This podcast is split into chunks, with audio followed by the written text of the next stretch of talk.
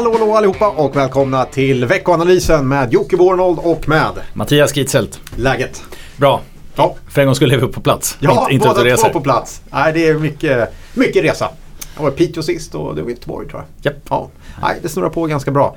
Eh, däremot ganska lugn vecka i marknaden, eller? Hoppas ja, eller, ja, absolut. Det händer inte jättemycket om man bara tittar sådär. Eh, och framförallt förra veckan var ju positiv på marknaden. Då känns det alltid lite, man går in i en vecka och är lite stabilare mm. liksom. Ja.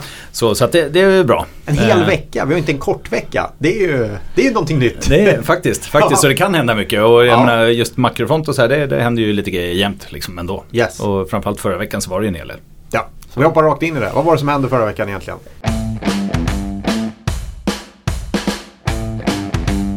Ja, om man bara tittar allmänt så är det ju så att det kommer in eh, sysselsättningsstatistik. Eh, mm. Det vill säga arbetsmarknadsrapport liksom, med både arbetslöshetsstatistik, eh, sysselsättningssiffror, löneinflation, liksom all, allt kring arbetsmarknaden som alla fokuserar väldigt mycket på. Och det är ju framförallt skulle jag säga för att dels ger det ju bra känsla för ekonomin och dels fokuserar ju amerikanska centralbanken väldigt mycket naturligtvis på eftersom man har ett dubbelt mål, inte bara inflation utan även sysselsättning. Just. Och där ligger man ju redan under liksom, det man kallar för jämvikt. Arbetslöshet. Ja. Eh, och arbetslösheten ligger ju på fyrtionio års lägsta. Ja. Eh, och då är det naturligtvis siktigt liksom, ja, dels kan den här trenden fortsätta bli ännu lägre, kan det bli ännu mer positiv sysselsättning. Och nej, det har varit en besvikelse. Eh, ja. Det kom in sjuttiofem tusen nya jobb i maj och man reviderade ner eh, två tidigare månaders siffror också. Vilket då gör att det är naturligtvis förnyad oro för amerikansk tillväxt och i kombination ja. med att inköpschefsindex också föll så är det naturligtvis ja, En, en oro. Samtidigt så eh, ja, börsen gick upp under veckan. Eh, vi hade faktiskt vad gäller handelskonflikten eh, inte fler negativa signaler. I helgen till och med så la man ju de här planerna med Mexiko, de här tullarna på is för man sa att man har förhandlat. Kanske lite eh, grann som vi sa att ja, det var en bluff.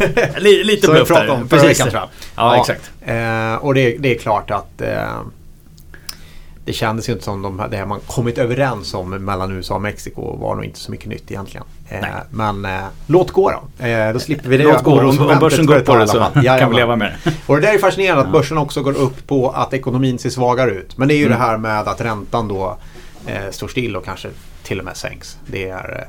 Exakt. Och det, det där menar, är ju lite motsägelsefullt. Det är ja. någon slags moment tjugotvå eller vad ska jag säga det är ju, i finansvärlden. Det är ju, men likväl. Tittar man på börsens reaktion förra veckan, alltså egentligen om man tittar på ränteläget, så här, långa räntor, så har ju de under de senaste månaderna bara fallit. Ja. Det har vi pratat om många gånger. Det fortsatte även förra veckan, inget konstigt. Tillväxttakten blir ju snarare lägre, det kommer snarare in lä- sämre makrostatistik, inflationsförväntningarna faller.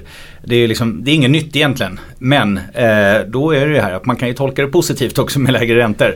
Ja. Och det är ju det att aktier framstår ju som bättre. Och just varför det. Gör det det? Jo, dels för att obligationer kanske väntas ha sämre avkastning och så vidare, men det andra är ju att naturligtvis från en väldigt åtstramande nivå där kanske bolagens finansieringskostnader blir högre, där hushållens bol, eh, bolåneräntor blir högre, så kommer räntorna ner och då, ja, då gynnar ju det på sikt ekonomin. Just det. Men återigen som vi har pratat om tidigare också, när, när Fed väl slutar höja och kanske till och med sänker, vilket ju ser ut som det kanske är en möjlighet, ja. Ja, det är ju ett skäl varför man gör det och det är ju för att tillväxten mattas av. Och skulle man då, då hårdra det här, vad är viktigare? Att räntorna kommer ner, att finansieringskostnader blir lägre för bolagen eller att man faktiskt har tillväxt. Då. Just det. Ja, historiskt ganska tydligt. Eh, när tillväxten mattas av, det går inte att kompensera sig med lägre räntor i Nej. bolag och så vidare.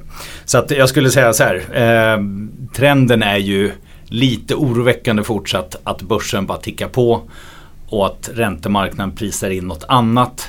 Eh, och naturligtvis allt hänger på Fed. Och ja. eh, tittar vi nu så är det ju alltså åttiosju procent sannolikhet att Fed sänker räntan kanske till och med i sammanträdet i juli. Just det. Och då är det ju alltså inte länge sedan man räknade med tre räntehöjningar i år. Och nu, nu pratar man om att kanske sänka då. Ja. Det är inte gjort än självklart, men det är ju väldigt, väldigt, eh, ja, man brukar gå marknaden till mötes kan man säga. Mm. Och eh, det har man gjort de senaste trettio åren och det finns väl en sannolikhet att man gör det igen kanske. Okay. Det ja. hjälper inte heller när, när Trump ligger på om, om man hyr räntor. Så, ja.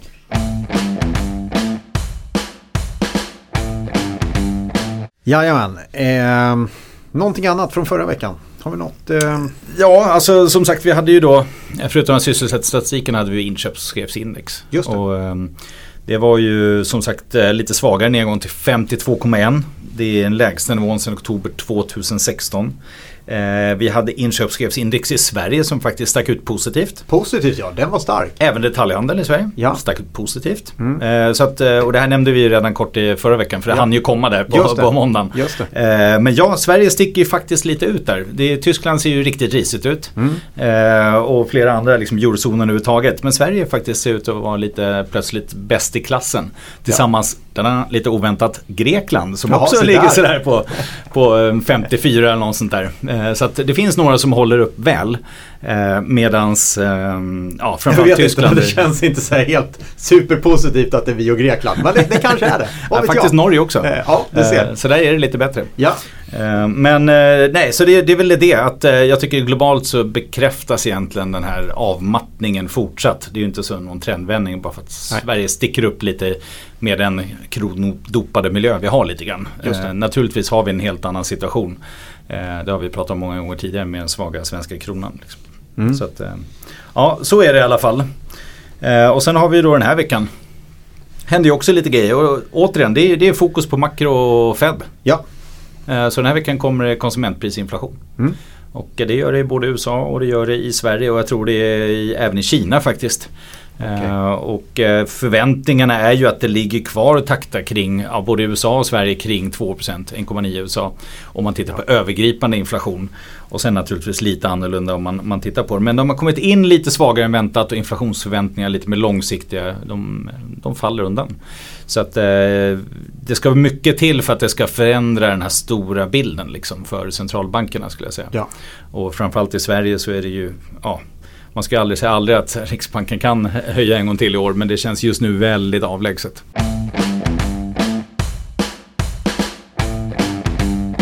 Vi får se, vi får se. Ehm, ja, kollar man lite på aktiemarknaden så, så händer det inte sådär jättemycket kan jag säga den här veckan. Och gjorde väl inte det förra veckan heller egentligen. Men en ganska positiv marknad. Ehm, runt om i världen så var det upp några procent i alla fall. Både i lokalvaluta och i svensk. Eh, så en hyfsad börsvecka bakom oss. Eh, det är en hel del nyheter kring Kinnevik kan man värt plocka fram. Eh, man plockar bort ännu ett bolag, eller man kommer dela ut är tanken i alla fall. Eh, Millicom. Och eh, börjar bli allt mindre kvar av det, det ursprungliga eh, Kinnevik, eller det Kinnevik man är van vid. Tele två blir kvar. Eh, Sen har vi ju Zalando som nu blir och har varit under en ganska lång period här största bolaget i portföljen. Nu blir det eh, ännu större då. Eh, men det förändrar lite grann. Tele två kvar, men Millicom är ute, M T G är ute. Tittar man ännu längre tillbaks så är Korsnäs ute som mm. var liksom en, en, en stabil eh, intäktsmaskin. Um, och det där kommer ju påverka bolaget förstås. Uh, det ser helt annorlunda ut. Nu är det ju så här, varje generation Stenbäck gör sitt av Kinnevik och det gör även den här generationen. Så att, uh, det är väl som det ska vara. Men som investerare så, så är det klart, nej, det är inte väl i den typ av uh, jämna utdelningar från Kinnevik framåt. Det stöps om till att bli ett annat bolag och uh, det måste man ju vara med på. Uh, att det här har förändrats uh, ganska så mycket och ganska snabbt på slutet här nu. Och eh, om då även Millicom skiftar ut så, så är det gamla Kinnevik om vi ska säga så. Eh, bara till ett två, eller ja, det är bara till ett två kvar då. Och det mm. kanske är så här trettiofem procent. Resten är nya Kinnevik om vi säger så då. Så det gäller att ha koll på det. Eh, jag vet inte om, om det är ett sämre Kinnevik. Det är bara ett annorlunda Kinnevik. Och det är någonting helt annat att ha i portföljen än vad det bara, bara för några år sedan. Så värt att hålla koll på det. Se vart det tar vägen också. Det finns massa spännande bolag i det där. Eh, Allt förändras över tiden och jag menar i grunden är det ju ett bolag som fokuserar på tillväxt. Ja. Och tillväxt förändras i olika delar. Det är absolut. Ju, jag menar ett, ett av de tydligaste exemplen. Eh, titta på tillväxtmarknadsindex i världen. Där hade vi på åttiotalet hade vi Portugal och lite andra länder med. Ja. Eh, nu är det Kina, Indien och stora och så vidare naturligtvis. Men det, även det ändras. Det blir nya länder. Det gör det, det förändras hela tiden. Och, men, men det är i baktanken, ska man, det är väl inte omöjligt att Tele två kanske också försvinner. Eh, vad det lider, faktiskt. Eh, det får vi se. Eh, annars så är det ganska lugnt den här veckan. Jag eh, hoppas på att det blir eh, en, en ganska lugn vecka. Nästa vecka då åker jag till Göteborg och kör lite lastbil faktiskt. Då tänkte jag besöka Volvos kapitalmarknadsdag, så det får väl plocka upp och prata om eh, i podden här. Härligt, vissa eh, kapitalmarknadsdagar är roligare än andra. Eh, det är det, helt klart. Volvos är faktiskt extra roliga för de eh, de har väldigt mycket fokus på det de producerar. Man brukar oftast få, ofta åka, få lite. åka lite. Eller ja, du gillar ju motorer. Så. Ja, jag gillar ju det. Jag gillar ja. motorer. Så att, mm. eh, men eh, först och främst så är det Karlskoga motordagar i helgen. Okay. Det är det viktigaste. Kom dit, snacka lite skit. Jag kommer eh, hänga där hela veckan. Eller hela helgen ska jag säga. Fredag, lördag, söndag. Eh, det är viktigt. Karlskoga motordagar. Men annars har vi nog inte så mycket att säga, va? Eh, nej, annars som sagt en tunn vecka. Vi har Inditex-rapport på onsdag. Just det, eh, det kan man ha koll på. Det är väl intressant ur ett H och M-perspektiv då. Ja. eh, H och M har ju gått ganska hyfsat nu sista mm. tiden. Var väl upp fem till sex procent förra veckan.